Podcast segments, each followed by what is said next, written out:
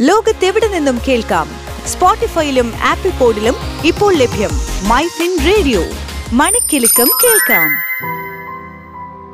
രണ്ടായിരത്തി ഇരുപത്തിരണ്ട് അവസാനിക്കുമ്പോൾ ലോകം കടന്നുപോയത് ഒട്ടനവധി സംഭവങ്ങളിലൂടെയാണ്. ഇതിൽ നഷ്ടങ്ങളും നേട്ടങ്ങളുമൊക്കെ ഉൾക്കൊണ്ടിട്ടുണ്ട്. ലോക സമ്പദ് വ്യവസ്ഥയെ സ്വാധീനിച്ച കുറച്ച് കാര്യങ്ങൾ മാത്രമാണ് ഇവിടെ സംസാരിക്കുന്നത്. കോവിഡിന്റെ പിടിയിൽ നിന്ന് കുതറി മാറാനുള്ള ലോക ജനതയുടെ ശ്രമങ്ങളോടെയാണ് ഈ വർഷം ആരംഭിച്ചത്. വേൾഡ് ഹെൽത്ത് ഓർഗനൈസേഷന്റെ കണക്കുകൾ അനുസരിച്ച് ലോകമെമ്പാടുമായി ഇതിനകം ഏകദേശം അറുപത്തേഴ് ലക്ഷം ജനങ്ങളുടെ ജീവൻ അപഹരിച്ച ആ മഹാമാരി ഇന്ത്യയിലും ആറ് ലക്ഷത്തോളം ജനങ്ങൾക്ക് മരണകാരണമായി. ആഗോള സമ്പദ് വ്യവസ്ഥ തന്നെ തകിടം മറിഞ്ഞു. ഉത്പാദനം കുറഞ്ഞു. പട്ടിണി മരണങ്ങൾ തുറച്ചുനോക്കി. ഇതിൽ നിന്നെല്ലാം മോചനം നേടാൻ ഒരുങ്ങി നിൽക്കുമ്പോഴാണ് രണ്ടായിരത്തി ഇരുപത്തിരണ്ട് ഫെബ്രുവരി ഇരുപത്തിനാലിന് ലോക ജനതയെ തന്നെ ഞെട്ടിച്ചുകൊണ്ട് റഷ്യൻ പ്രസിഡന്റ് വ്ളാഡിമിർ പുടിൻ യുക്രൈനിലേക്ക് പട്ടാളത്തെ അയക്കുന്നത്. നാറ്റോയുടെ അംഗത്വത്തിന് അപേക്ഷിച്ചു നിന്ന യുക്രൈൻ റഷ്യയ്ക്കൊരു ഭീഷണിയായി മാറുമെന്ന കണക്കുകൂട്ടലിലാണ് യുദ്ധം ആരംഭിച്ചത്. ലോകത്തിന്റെ ഏതു കോണിലും ആക്രമണം അഴിച്ചുവിടാൻ കെൽപ്പുള്ള ആയുധ ശേഖരമുള്ള റഷ്യയെ സൈനികമായി നേരിടുന്നത് ആത്മഹത്യാപരമായിരിക്കുമെന്നറിയാവുന്ന നാറ്റോ സഖ്യകക്ഷികൾ ഉപരോധങ്ങളിലൂടെ പുട്ടിനെ പൂട്ടാനുള്ള നടപടികൾ ആരംഭിച്ചെങ്കിലും ഇത് ഫലം കാണാതെ യുദ്ധം ഇപ്പോഴും തുടരുന്നു.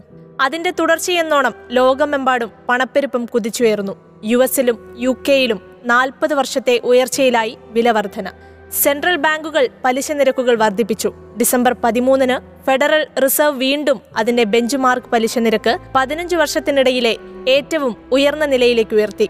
അതായത് നിരക്ക് നിശ്ചയിക്കുന്ന ഫെഡറൽ ഓപ്പൺ മാർക്കറ്റ് കമ്മിറ്റി ഇപ്പോൾ ഇത് നാല് ദശാംശം രണ്ട് അഞ്ച് ശതമാനത്തിനും നാല് ദശാംശം അഞ്ച് ശതമാനത്തിനുമിടയിൽ ടാർഗറ്റ് ചെയ്ത ശ്രേണിയിലേക്ക് കൊണ്ടുപോയിരിക്കുകയാണ്. ഇന്ത്യയിൽ റിസർവ് ബാങ്കും വെറുതെ ഇരുന്നില്ല മെയ് മാസം മുതൽ അഞ്ച് പ്രാവശ്യമായി ആർ ബി ഐയുടെ ഗവർണർ ശക്തികാന്ത ദാസ് അധ്യക്ഷനായ ആറംഗ മോണിറ്ററി പോളിസി കമ്മിറ്റി രണ്ട് ദശാംശം രണ്ട് അഞ്ച് ശതമാനമാണ് പലിശ നിരക്ക് ഉയർത്തിയത്. അതോടെ റിപ്പോ നിരക്ക് ആറ് ദശാംശം രണ്ട് അഞ്ച് ശതമാനമായി. തന്മൂലം വായ്പകൾ ചെലവേറിയതായി. രണ്ടായിരത്തി പതിനെട്ട് ഓഗസ്റ്റിന് ശേഷമുള്ള ഏറ്റവും ഉയർന്നാണ് ഇപ്പോൾ പലിശ നിരക്ക്. യുദ്ധത്തിന്റെ അലയൊലികൾ ഓഹരി വിപണികളിലും പ്രതിധ്വനിച്ചു. രണ്ടായിരത്തി ഇരുപത്തി മൂന്നിലും സാമ്പത്തിക മാന്ദ്യം തുടരാമെന്ന നിലയിലാണിപ്പോൾ കാര്യങ്ങൾ. മസ്ക് ട്വിറ്ററിനെ അടിമുടി ഉടച്ചു വാർത്തതും ഇതേ വർഷം തന്നെയായിരുന്നു. കോടീശ്വരനായ ഇലോൺ മസ്ക് നാലായിരത്തി നാനൂറ് കോടി ഡോളറിന് അതായത് ഏകദേശം മൂന്ന് ലക്ഷത്തി അറുപത്തയ്യായിരം കോടി രൂപയ്ക്ക് ട്വിറ്റർ ഏറ്റെടുക്കുന്നു എന്ന വാർത്ത വ്യാപകമായി പ്രചരിച്ചു. അദ്ദേഹം കരാർ ഉറപ്പിക്കും വരെ പല ഊഹാപോഹങ്ങളും പൊട്ടിപ്പുറപ്പെട്ടുകൊണ്ടിരുന്നു. കമ്പനി കൈപ്പിടിയിലെത്തിയപ്പോൾ നേതൃത്വത്തിലും നയങ്ങളിലും മസ്ക് മാറ്റങ്ങൾ വരുത്തി. ഒറ്റ രാത്രി കൊണ്ട് ഏഴായിരത്തി അഞ്ഞൂറിലധികം ജോലിക്കാരെ പിരിച്ചുവിടുക. ജോലിയിൽ തുടരുന്നവർക്ക് പന്ത്രണ്ട് മണിക്കൂറായി ജോലി സമയം നീചപ്പെടുത്തുക തുടങ്ങി ട്വിറ്ററിന്റെ ഗതി തന്നെ മാറ്റിയ നിരവധി നടപടികളാണ് മസ്ക് സ്വീകരിച്ചത്. ഒരുപക്ഷെ മസ്കിന്റെ ഈ നയങ്ങളാവാം ഒരു നിമിഷമെങ്കിലും അദ്ദേഹത്തിന്റെ ഹൃദയമിടിപ്പ് കൂട്ടി ലോകത്തിലെ ഏറ്റവും ധനികനായ വ്യക്തി എന്ന മുൻനിര സ്ഥാനത്ത് നിന്നും മസ്കിനെ പിൻനിരയിലേക്ക് നയിച്ചത്. എല്ലാം കഴിഞ്ഞ് ഒടുവിൽ പകരക്കാരനെ കണ്ടെത്തിയാൽ സിഇഒ സ്ഥാനം ഒഴിയുമെന്ന ഒരു വെല്ലുവിളിയുമായി മസ്ക് ഇപ്പോഴും തലപ്പത്ത് തുടരുകയാണ്. നിങ്ങൾ കേട്ടുകൊണ്ടിരിക്കുന്നത് മൈഫിൻ റേഡിയോ. ആസ്തിയുടെ കണക്ക് പറയുകയാണെങ്കിൽ ആമസോൺ സ്ഥാപകൻ ജെഫ് ബസോസിനെ മറികടന്ന് ഒരു ലക്ഷത്തി മുപ്പത്തയ്യായിരത്തി നാനൂറ് കോടി ഡോളറിന്റെ ആസ്തിയോടെ ഇന്ത്യക്കാരനായ ഗൗതം അദാനി ഫോബ്സിലെ ലോകത്തിലെ ഏറ്റവും സമ്പന്നരുടെ പട്ടികയിൽ മൂന്നാം സ്ഥാനത്തെത്തിയതും ഈ കൊല്ലം തന്നെ. മുകേഷ് അംബാനിയെ മറികടന്ന് ഇന്ത്യയിലെ പണക്കാരിൽ ഒന്നാം സ്ഥാനത്തായതും രണ്ടായിരത്തി ഇരുപത്തിരണ്ടിൽ തന്നെ.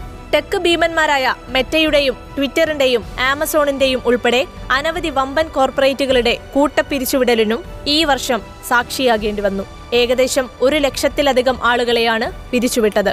ഈ പിരിച്ചുവിടലുകൾക്കിടയിൽ തന്നെ ചില ടെക് ഭീമന്മാർക്ക് നഷ്ടമായതാവട്ടെ മൂന്ന് ദശാംശം രണ്ട് ട്രില്യൺ ഡോളറിലധികവും. അന്താരാഷ്ട്ര ക്രിപ്റ്റോ കറൻസിയെ തകർച്ചയിലേക്ക് നയിച്ച സംഭവങ്ങളും ഈ കൊല്ലം തന്നെയാണ് അരങ്ങേറിയത്. Crypto currency exchange F T X ഏറ്റെടുക്കുന്നതിൽ നിന്ന് ബിനാൻസ് പിന്മാറിയതിനു ശേഷം സ്ഥാപകനും മുൻ എഫ് ടി എക്സ് സിഇഒയുമായ സാം ബാഗ്മാൻ ഫ്രൈഡ് തന്റെ സ്ഥാനത്ത് നിന്ന് രാജിവെച്ചു. എഫ് ടി എക്സ് പാപ്പരത്വത്തിനായി ഫയൽ ചെയ്തു. ഈ തകർച്ച നിക്ഷേപകർക്കും കടക്കാർക്കും ഇതിനകം തന്നെ ശതകോടിക്കണക്കിന് ഡോളർ നഷ്ടമാക്കി. ആ നഷ്ടം ഇപ്പോഴും വർദ്ധിച്ചുകൊണ്ടിരിക്കുകയാണ്. യു കെയെ മറികടന്ന് അഞ്ചാമത്തെ വലിയ സമ്പദ് വ്യവസ്ഥയായി മാറാൻ ഇന്ത്യയ്ക്ക് സാധിച്ചു എന്നതാണ് ഈ വർഷത്തെ ഒരു നേട്ടം. പിന്നാലെ മറ്റൊരു നേട്ടം കൂടി. ഡിസംബറിൽ അടുത്ത വർഷത്തേക്കുള്ള ജി ട്വന്റി ഗ്രൂപ്പിന്റെ പ്രസിഡന്റ് സ്ഥാനം ഇന്ത്യ ഏറ്റെടുത്തു. Indonesian president Joko Widodo G ട്വന്റിയുടെ president സ്ഥാനം പ്രധാനമന്ത്രി നരേന്ദ്രമോദിക്ക് കൈമാറി. വർഷം അവസാനിക്കുമ്പോഴും തുടക്കത്തിലെ പോലെ തന്നെ നിൽക്കുന്ന ഒരു ഭീഷണി കോവിഡ് തന്നെയെന്ന് നമുക്ക് കാണാനാവും. സീറോ കോവിഡ് നയത്തിന് കീഴിലുള്ള കർശനമായ ലോക്ഡൌൺ മാർഗനിർദ്ദേശങ്ങൾ ചൈനീസ് സർക്കാർ തിരുത്തിയതിനെ തുടർന്ന് ചൈനയിലെ കോവിഡ് മരണനിരക്ക് ഗണ്യമായി വർദ്ധിച്ചിട്ടുണ്ട്. എങ്കിലും രണ്ടു വർഷം മുമ്പ് കോവിഡ് പൊട്ടിപ്പുറപ്പെടുമ്പോഴുള്ള ഒരു സ്ഥിതിയല്ല ഇപ്പോൾ എന്നത് ആശ്വാസം പകരുന്നു.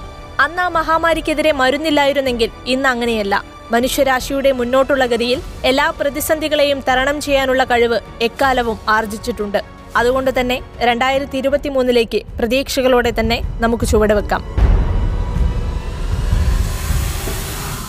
ലോകത്തെവിടെ നിന്നും കേൾക്കാം? സ്പോട്ടിഫൈയിലും ആപ്പിൾ പോഡിലും ഇപ്പോൾ ലഭ്യം മൈ റേഡിയോ. മണിക്കെലക്കം കേൾക്കാം.